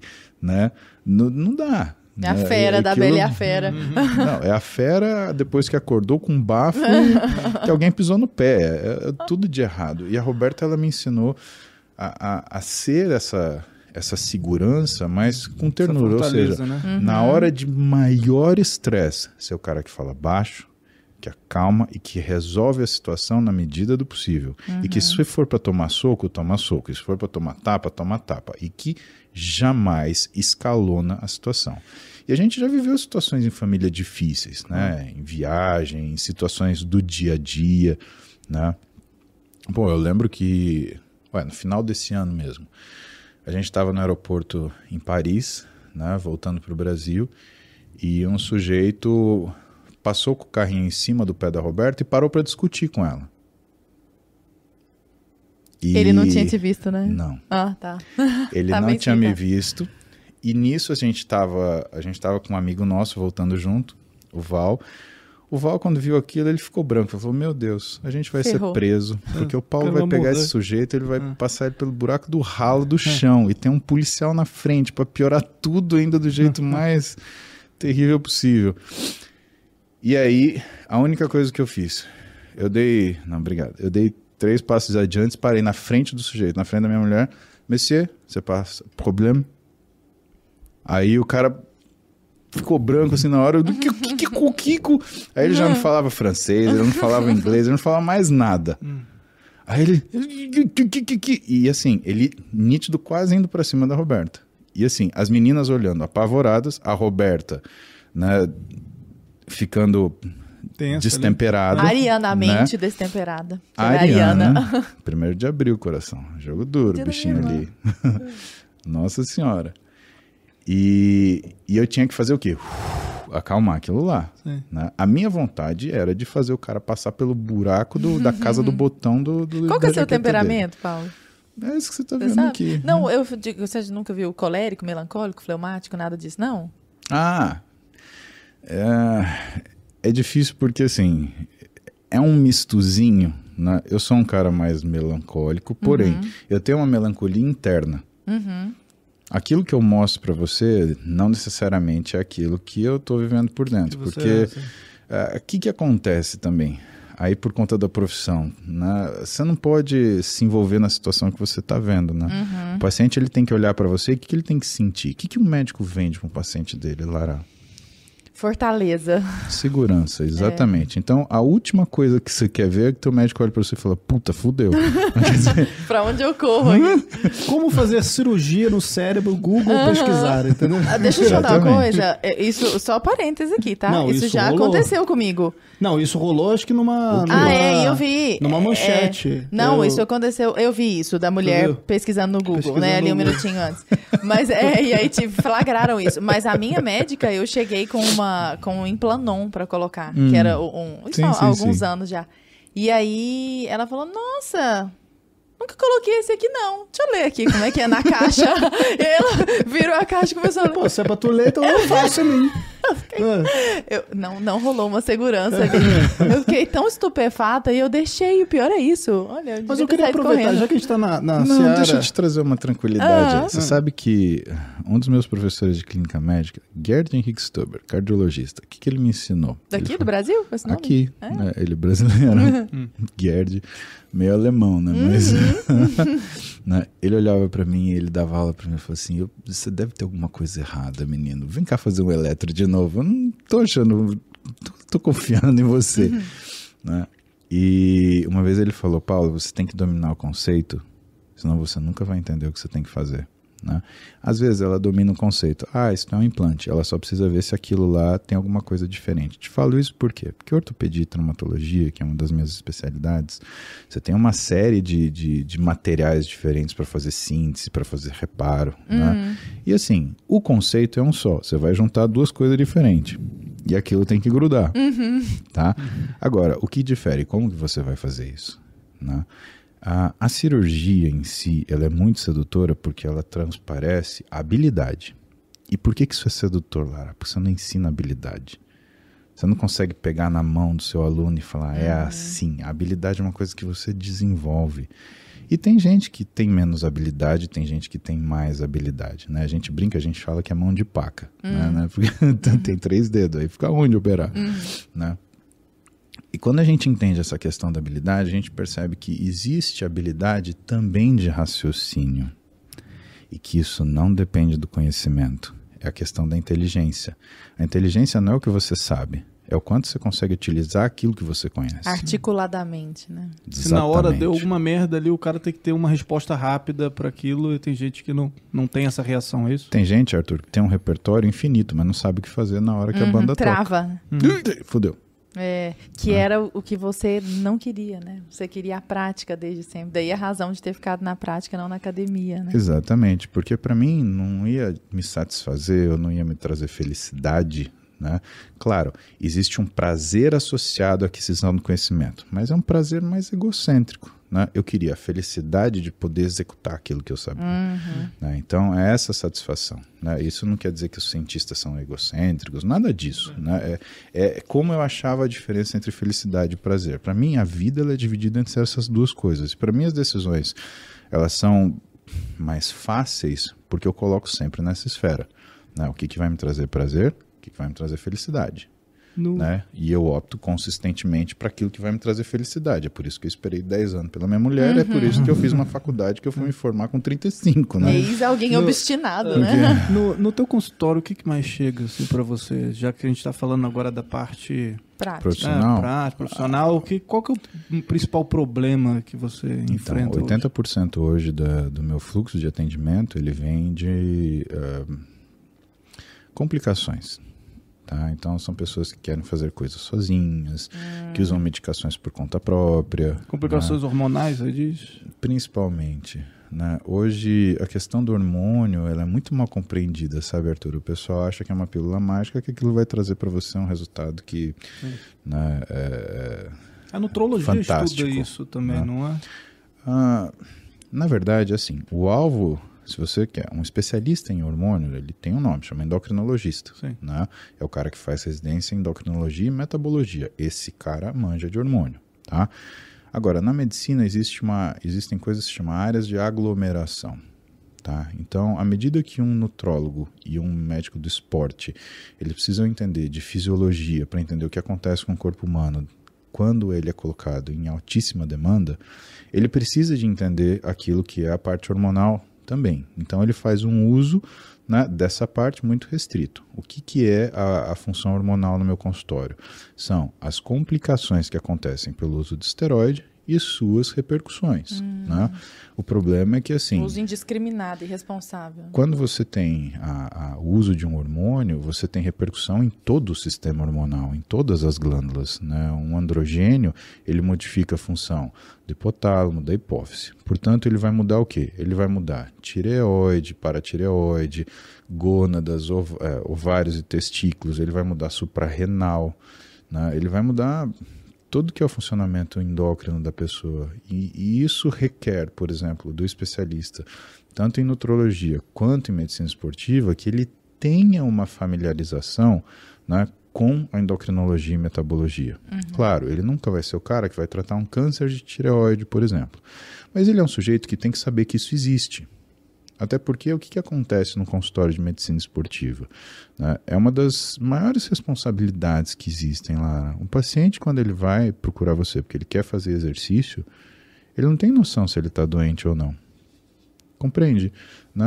Uma das coisas mais ridículas que eu percebo é atestado de saúde de médico do esporte. Pô, como é que você vai fazer um atestado de saúde? Você vai fazer um PET scan, todos os exames de sangue, para ter certeza que realmente a pessoa não tem nada? E, no entanto, é num consultório de medicina esportiva que muitas vezes a gente faz diagnósticos de condições que são incompatíveis, por exemplo, com o exercício. Né? A gente faz pelo menos. Fluxo de atendimento do consultório hoje são. ah, eu sozinho atendo umas 150 pessoas por mês em média. A minha equipe. 150 por mês. Por mês. Caramba, que É. tanto de gente. A minha equipe, né, que é o professor Heraldo Buquerque, que é nutricionista e treinador. Dr. Bernardo Palmer, né, que é especialista em, em- é, que fez especialização em endocrinologia e também em medicina esportiva. E assistente dele, né, a, a- Camila Sufiati, que é nutricionista, né. Ah, contando nós três, a gente atende umas 450 pessoas, mais ou menos, por Ah. mês. Né? E a nossa vigilância é sempre constante, porque como é um consultório de complicação e o pessoal já usou esteroide, isso daí abre umas centenas de portas e abre portas para, por exemplo, doenças inflamatórias. Então o paciente ele começa, ele Ah, eu abre um quadro, disso? Então, Quero falar que isso aí é treta. Isso é treta. Isso é treta. ele abre caso de psoríase, ele abre caso de doença inflamatória intestinal. Ah, às vezes a gente faz diagnóstico, por exemplo, tem por mês pelo menos dois diagnósticos de câncer no consultório. É. Desencadeados pelo mau uso. Ou não? Não, dá para fazer essa, então Ah. não dá para fazer essa, essa, essa associação Uhum. com tanta, olha, tomou isso, então é por É, causa só disso. Uma... Câncer é câncer, Lara. E assim, o Uhum. que, que é o mais comum que a gente pega no consultório? Câncer de tireoide e câncer de cólon, né? E a gente faz o rastreio, por quê? Porque muitas vezes os pacientes eles estão na idade da gente fazer esse rastreio. Ou porque são pacientes que tratam de doença tiroidiana há anos, mas eles não vão ao endocrinologista há anos. Então eles estão lá tomando o remedinho deles. Ah, tá tudo bem. Quanto tempo você toma esse remédio? Ah, aí a pessoa de repente descobre que ela toma desde os 20, só que ela tá com 45. Quando foi a última vez que você fez ultrassom da sua tireoide, querida? Hum, 1972. Ah, tá bom. Vai- vamos voltar tudo, vamos fazer de novo. Ah, isso faz parte do que é o médico do esporte. Né? Você tria a pessoa para doenças, mas por quê? Né? E por que isso é tão é, importante no exercício? Porque o exercício ele te leva no seu máximo de capacidade de realização física. Quando isso acontece, Lara, você tem uma situação de sensibilização. Ou seja, coisas que eram muito sutis, elas tendem a aflorar. Um paciente, por exemplo, com um hipotiroidismo subclínico, né, ou seja, uma alteração de TSH, né, que é o hormônio que faz a tireoide produzir os hormônios tiroidianos. Tá? Ah, vamos falar um, um hipotiroidismo subclínico leve.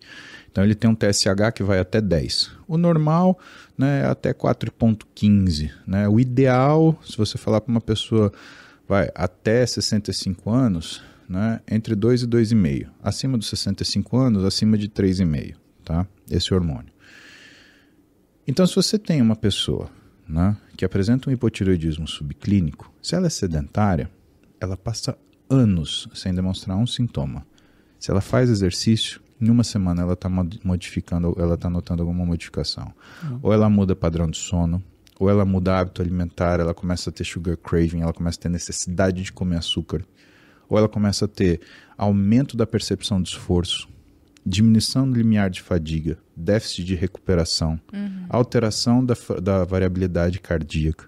Então você tem uma série de sintomas que são muito ah, acessíveis quando você tem a pessoa fazendo exercício. Por quê? Porque ele é um fator sensibilizador. São então o médico desencadeados por conta disso. Então não? a medicina esportiva, não desencadeados, mas eles são provocados. Sim. sim. Re- Talvez bom? revelados, né? O, o exercício ele é um fator estressor. Uhum. né? Então ele demonstra isso pra gente. Então o sujeito que vai fazer medicina esportiva, ele vai entender de uma coisa que a gente chama de estados fisiológicos alterados. Ele tem que ser um excelente clínico. Porque ele não pode deixar passar isso, né? E, e, e por que, que isso é engraçado na minha vida? Porque eu sou um ortopedista de formação primária, né? E que isso é outra história Seu né? negócio é furadeira ali, né? É, parafuso, pregar a pessoa, né? Marceneiro de gente, que nem diria a Roberta. E né? você, você fala muito dessa questão do esporte, né? Uhum. E eu fico imaginando também. Hoje em dia a gente tem um movimento também, né? Só para entrar numa parte um pouco Claro. mais polêmica, né? A gente tem movimentos né, é, políticos, ide- ideológicos, etc., Uhum. que acabam criticando né, profissionais da medicina e tal, principalmente nutrólogos, né, é, nutricionistas e tal. E tipo, ah, sei lá, chega uma, uma nutricionista, um nutricionista, chega, fala pra pessoa, ó, cara, você precisa emagrecer aqui, porque isso, isso aqui vai, vai gerar um problema no futuro, você tá obeso, etc, etc. E tem cancelamentos, inclusive, que, pô, rola petições e não sei o quê, É. Isso porque chama- o cara é gordofóbico, entendeu? Então, isso Como é que você chama- enxerga isso? Isso chama democracia, né, Arthur? A democracia, né, a, a- Vamos de novo voltar para o nosso paradigma. Tudo aquilo que tem a maior força está encerrado em si sua maior fraqueza. A democracia ela é um tipo de regime que permite você falar contra ela. A democracia não é liberdade de expressão, não é liberdade do cidadão. Então você pode falar contra a democracia? Sim. É sua opinião. É em tese, né? Porque. Aí que tá. O problema é o seguinte: é, em tese, porque a gente tem acontecimentos Uhum. recentes no Brasil É. que mostram o contrário. Exato. Né? Mas, assim, eu vi algum desses, eu vi alguns desses pronunciamentos e de uma pessoa eminente, né? Eu acho que ela está completamente equivocada e não devia estar no local que ela está. Porque você viver em democracia significa você viver garantindo liberdades. Tolerando, inclusive, o que você considera idiota. Né? Exatamente. E tolerando aquilo que você considera ofensivo também, né? Porque é, é o que eu te falei, a democracia ela é liberdade, então você falar de antidemocracia faz parte do game, né? Qualquer coisa diferente disso é um regime totalitário. Vai lá na Coreia do Norte falar contra o regime. Vê o que acontece com você. Né? Isso não tem nada de democrático. Né? E a gente sabe disso. É- aliás, é óbvio e ululante. Né? Vamos partir daí. Bom, Então- gostei do Lulante. É, Achei Nelson isso. Rodriguiano. Acho que eu nunca usei essa palavra na minha vida. o Lulante. Assim, falando, não. É, o Nelson Rodrigues tem uma, uma obra chamada O Óbvio Lulante. Maravilhosa. Muito Verdade. bom, muito bom. Ah, Se preparou ver- bem, ele se preparou. Aham. Eu sou fã do Dr. Enéas e suas expre- seu vernáculo. Que legal. né? Que bacana. O seu vernáculo preciso. né? Pois é, e você quer terminar essa ideia, não? Sim, pra gente terminar. Né? Aí, aí o que, que acontece? Eu acho que as pessoas elas têm que ter esse direito. Só que entenda, né? Ahn, obesidade é uma doença. Por quê? Porque ela faz você morrer precocemente, né? Então não pode ser gordofóbico você falar que a obesidade é uma doença. O que, que é gordofóbico? É gordofóbico que você, por exemplo, não contratar uma pessoa porque ela tem excesso de peso. Aí você está levando em conta o que é a aparência dela e não a capacidade de trabalho. Não pode ser gordofóbico você segregar essa pessoa, por exemplo, num cinema, numa coisa assim. né? Quando você utiliza da aparência da pessoa para julgá-la, isso independente se ela é gorda ou magra ou o que você quiser. Você pode ter magrofóbico também, por que você não pode ter É, hoje você, magrofóbico? você tem que romantizar, inclusive, a doença, né? Na realidade, a gente tem uma falta de problema. E quando existe falta de problema na sociedade, Tudo é problema. tem Tudo é gente que se beneficia criando problema para você. Veja, vamos voltar na história. Né? A gente teve uma Primeira Guerra Mundial triste, né? porque guerra é triste. E de repente você tinha uma geração que falava assim: pô, mas qual vai ser a nossa grande aventura? Que foram os filhos da Primeira Guerra Mundial, Segunda Guerra Mundial. Gente que passou pelo horror e que aí aprendeu falou: cara, guerra é errado. Né? Não é uma natureza humana, é errado e ponto final. Está em guerra, está errado. Não há discussão sobre violência. Violência é errado em qualquer situação, é ponto final. Né? De lá para cá, o ser humano ele aprendeu isso. E aí ele teve que fazer o quê? Ele teve que descobrir seus próximos problemas para se ocupar.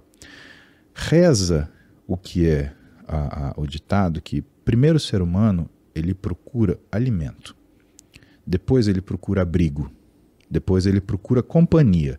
E quando ele tem abrigo, alimento e companhia, ele procura problema. É, pirâmide de Maslow, total. E o que você vê no dia a dia é exatamente isso.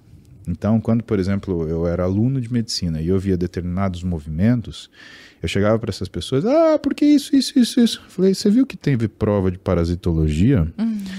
Não, mas, é, mas como é que você foi na prova de parasitologia? Não, mas, então, você sabe que amanhã você vai estar atendendo na UBS da Vila Mariana e você vai atender criança com lombriga? Você sabe tratar uma lombriga? Aliás, você sabe diagnosticar, né? Porque o paciente ele não vem com uma camiseta no peito escrito: Olha, lombriga." eu tenho alternativa A, lombriga. Alternativa B, oxiurus. Alternativa C, nada. Frescura. Né? A criança não Virose, vem quer ser assim. Né? A criança ela vem. Você sabe diagnosticar? Fazer as perguntas certas. Então, sabe, é, é, o que eu. Eu acho que todo mundo tem que ser, de alguma forma, engajado na realidade. Quando você abraça uma narrativa para fazer o mundo caber dentro do seu raciocínio, É nem mesmo você vai cair, caber dentro desse raciocínio e você vai se decepcionar. E você vai prejudicar muita gente com isso. Então, eu tinha uma diferença muito grande com essas pessoas que ficavam fazendo esse tipo de militância, que era caçar problema, por quê? Porque tinha era medo de resolver os problemas que tinha que resolver dentro da faculdade de medicina, né? Fazer prova, passar no estágio, né? Ser, respeitar hierarquias, né? Porque medicina isso é muito claro, né? Você tem o aluno, você tem o aluno do, do ano seguinte, e, e por que, que isso é muito claro? Porque a, o aprendizado médico ele é uma questão também de comunidade. Por isso que a gente chama de colega, porque ele nunca vai ser o seu concorrente. Quem tem concorrente, né, é a, a, o como é que fala, né, como é que é a expressão quando você tem no comércio? É, quem tem concorrente, né? Quem tem concorrente é loja de carro, né? E isso tem concorrente, né? O, o, médico é teu colega. E por quê? Porque se você deixar de falar alguma coisa que você conhece para esse sujeito, quem se prejudica não é ele, quem se prejudica é o paciente. Uhum. Então, a, a, base do que é o comportamento médico é de troca de informação. Uhum. Né? Aliás, tem um ditado árabe que fala isso, que o conhecimento é a única coisa que quanto mais você dá, mais você tem. E nessa condição e nessa nessa situação, o que, que acontece? Existe um reconhecimento daquelas pessoas que têm maiores habilidades dentro da medicina, dentro da área dela, de forma geral, ou então né, de uma forma específica ligada ao que é o, a profissão dela, um professor de medicina. Cara, é uma responsabilidade maluca uhum. isso. Sim. Né? Porque você tem não só as vidas do seu paciente, na sua, dos seus pacientes na sua mão, mas você tem as vidas dos pacientes dos seus alunos nas suas mãos Sim. também. Sim. Né? E quando você percebe que existe gente que não aguenta esse baque, aí vai fazer outra coisa. Né? Vai ser médico de Instagram, vai ser médico político. Né? Eu lembro que uma vez eu fui para um. Eu fui para uma. Ai, como é que chama aquele negócio? Decisão popular. O que? É, júri popular? Não é júri popular. Ação civil pública? Foi assim.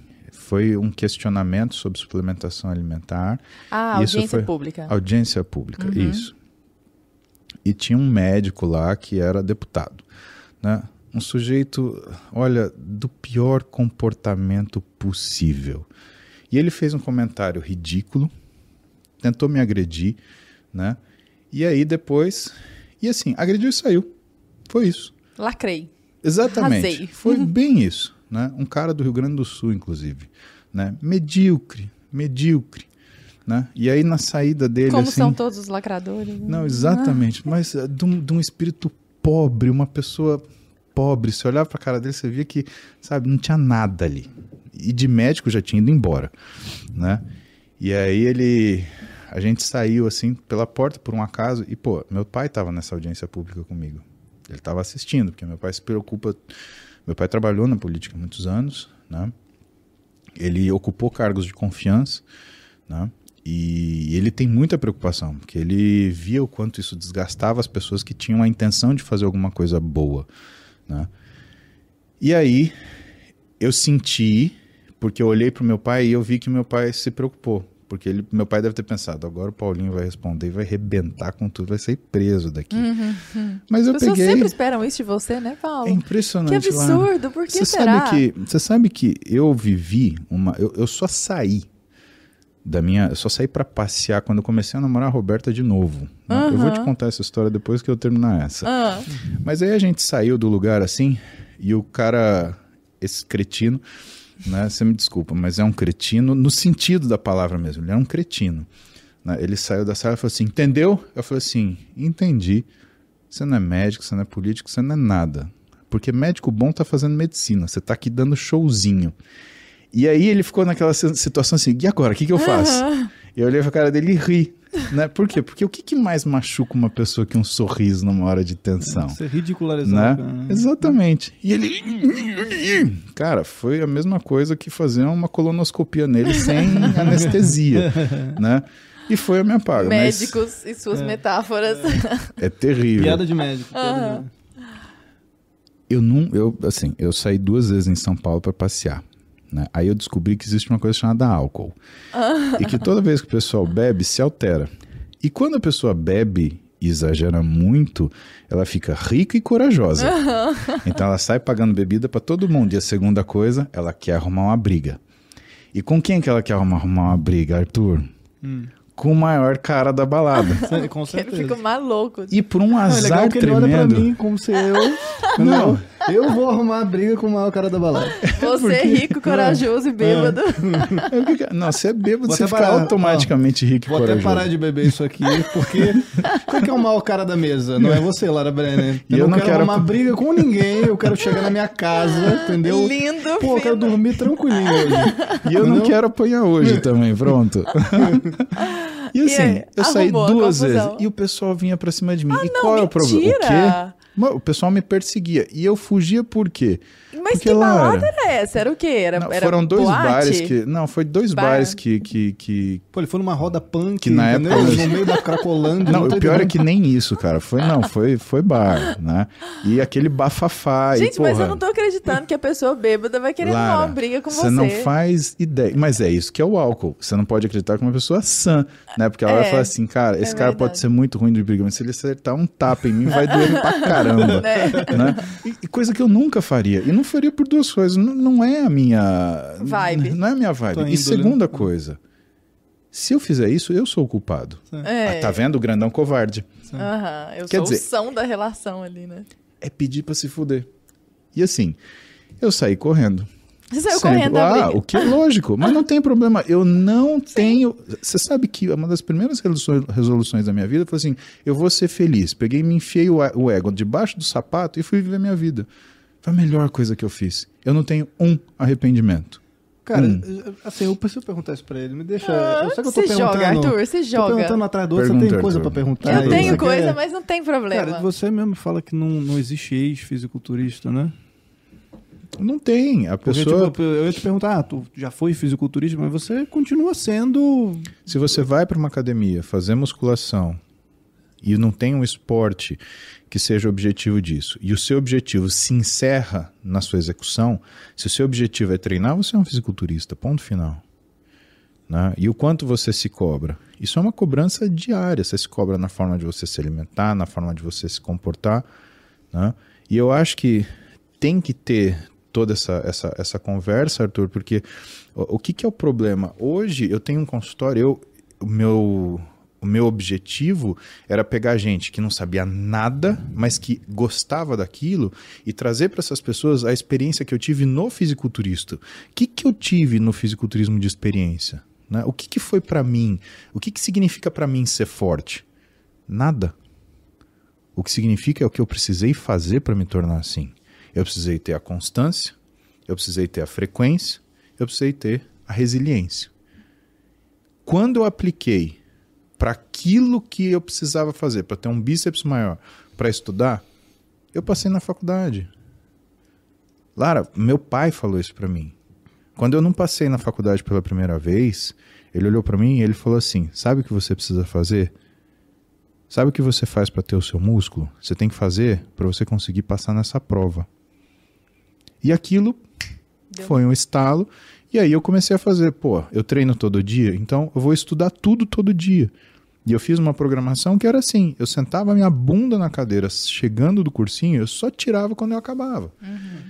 E aquilo que eu fazia todo dia de treino para o meu físico, eu comecei a fazer também para o meu cérebro. Só que tudo que você faz repetidamente Constantemente. vira excelência. Um hábito. Então não é um ato.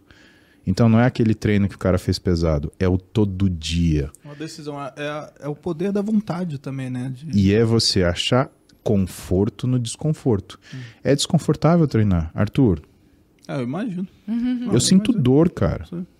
Só que a realização é uma sensação muito maior do que a dor que eu sinto ali. É desconfortável você sentar no sábado e estudar para montar uma aula e ficar das 10 da manhã até as 11 da noite fazendo isso. Só que isso é necessário. Se você não tiver treinamento para isso, e estudar é treinamento, você, não vai conseguir estudar 12 horas por dia se você nunca estudou. Você vai estudar primeiro 20 minutos, depois 30 minutos, depois Vai se 50. condicionando. né? E, e a vida é condicionamento, cara. É, e postergando a recompensa, enxergando lá na frente. E o que, que é postergar a recompensa? É justamente o que eu te falei do que é o meu parâmetro de escolha. Você quer o prazer ou a felicidade? Você quer aquilo que você quer agora ou você quer aquilo que você deseja? A minha vida é sempre ter o que eu desejo. Então eu abro mão do agora. Só que paga, né? É. Puxa vida, né? Olha só. Não tem nem mais o que Tô falar. imaginando quem tá em casa pensando assim, meu Deus, eu preciso em algum momento começar. Mas esse que é o segredo. É É começar. como- Ó, e a Começar, gente, né? antes de encerrar aqui, eu quero fazer novamente aquele convite. O Paulo Musa aqui no início do programa já falou que é assinante da BP, que ele não perde. O meu aposto que ele não vai perder também. Entre Lobos está chegando. Documentário sobre segurança pública no Brasil. Estreia agora em 2022. E eu espero você lá. Você garantindo a sua vaga. Para garantir a sua vaga é só você se inscrever no link que está na descrição do vídeo ou acessar entrelobos.com.br. Sigam Paulo Musi, inclusive. É Acompanhem que- as lives Inclusive, dele. como é que a gente te acha na- nas redes sociais, Paulo? Dificílimo. Arroba Paulo Muse, né? É, Muse M-U-Z-Y. Você tá majoritariamente no Instagram? Tô no Instagram, no também. YouTube. Mais de YouTube, 400 né? vídeos no YouTube já. Cara, e eu descobri que eu tô no TikTok também. É. Mas te colocaram no TikTok. Me colocaram no eu TikTok. fui estado no TikTok, né? Que eu, Eu estou. Eu fui enfiado no TikTok a revelia, né? E quem descobriu foi minhas filhas. Eu falei, pai, você tá passando pros meus amigos. Eu falei, oi? Oi. Que história é essa? E pra quem tava esperando que eu ia ter uma queda de braço com o Paulo Musa, era, era brincadeira, né? Eu, porque no Eu início eu, acho- comecei cheio demais, eu falei, é, Paulo Musa vai vir no meu programa. você arregou. Você tá Entendeu? usando isso de estratégia. Você usou só pra manter o pessoal Só pra aqui. manter a galera na live. E aí, se vocês estão aí- aqui até agora, aproveita pra curtir e pra compartilhar com a galera, né? Porque a queda de braço mesmo, vocês Não, não vai ver. rolar, né? Não vai Então, rolar. vou te contar um podia rolar, segredo. rola a Ah. queda de braço. Eu nunca aceitaria queda de braço. Sabe por quê? Ah, Porque sempre se machuca. E quem se machuca é o mais forte. Sabe por quê? Ah. Te explico. É fácil para você travar o braço na, na rotação. Você está fazendo uma rotação, certo? Sim. Você trava o meu braço com facilidade. Só que imagina o meu tamanho de ombro empurrando meu braço para fazer uma rotação interna e você segurando aqui. Sabe o que eu faço? Eu quebro meu braço. Eu já atendi fratura de úmero por, por queda, Queda de, de braço. braço? Sabe o quê? A dar com pau. E faz uma fratura terrível, que chama fratura de Raunstein-Lewis, que ela encavala de um jeito que o nervo radial ele entra no meio. E aí o que acontece? Você perde o movimento da mão, sua mão fica caída. Caramba. É infernal. Eu Pô. morro de medo de queda de braço. Eu dei tiro uma queda de braço. e eu saí com um aprendizado. Nunca, nunca brinque de queda de braço na sua vida. Isso é pros caras que fazem arm wrestling, os caras que são técnicos nisso, eles sabem fazer isso. Cara, de verdade, nunca brinque disso. É um perigo tenebroso. Uhum. Agora é só pedra, papel, tesoura. Paulo, sabe o que, que eu acho legal em você, fazendo eh, um elogio público? Hum. Você consegue transformar todas essas suas experiências eminentemente físicas em experiências filosóficas. Só que você consegue traduzir isso em palavras para divulgar para os outros. Porque eu imagino que muitas pessoas que lidam com a força no dia a dia chegam a essas mesmas conclusões, mas elas Sim. não têm o domínio da palavra para transmitir isso para os outros, sabe? Então é muito bacana a gente ver alguém desse universo que nos é Trazer tão algo complexo, palatável, né, palatável, fica, fica azeitado, assim, sabe? Fica um negócio que a gente olha e, e, e consegue realmente entender como é a dinâmica desse universo, sabe? Porque você realmente consegue colocar em palavras. Inclusive, isso é algo que eu sempre digo para os meus alunos ou aspirantes a alunos. Domine as palavras, não seja refém das palavras. Fato. Porque uma das razões pelas quais você é quem você é hoje, me corrija se eu estiver falando uma bobagem, é pela sua capacidade de comunicação. Não é só porque você é grande e forte. Tem muita gente forte no mundo, sabe? Mas a capacidade de comunicar isso e, e- e transpor isso para a filosofia de vida sob a forma de palavra e contar a sua história para si mesmo, sabe? Isso tudo exige uma habilidade com a palavra que é muito bacana. Pô, o cara usou o lulante aqui. A minha tia era professora de português. que Olha legal, que E legal. ela, desde pequena, ela, ela fala assim, agora lê isso. E eu lembro até hoje, eu comecei a ler, eu tinha uns sete anos, e ela me dava um conjuntinho que chamava Para Gostar de Ler.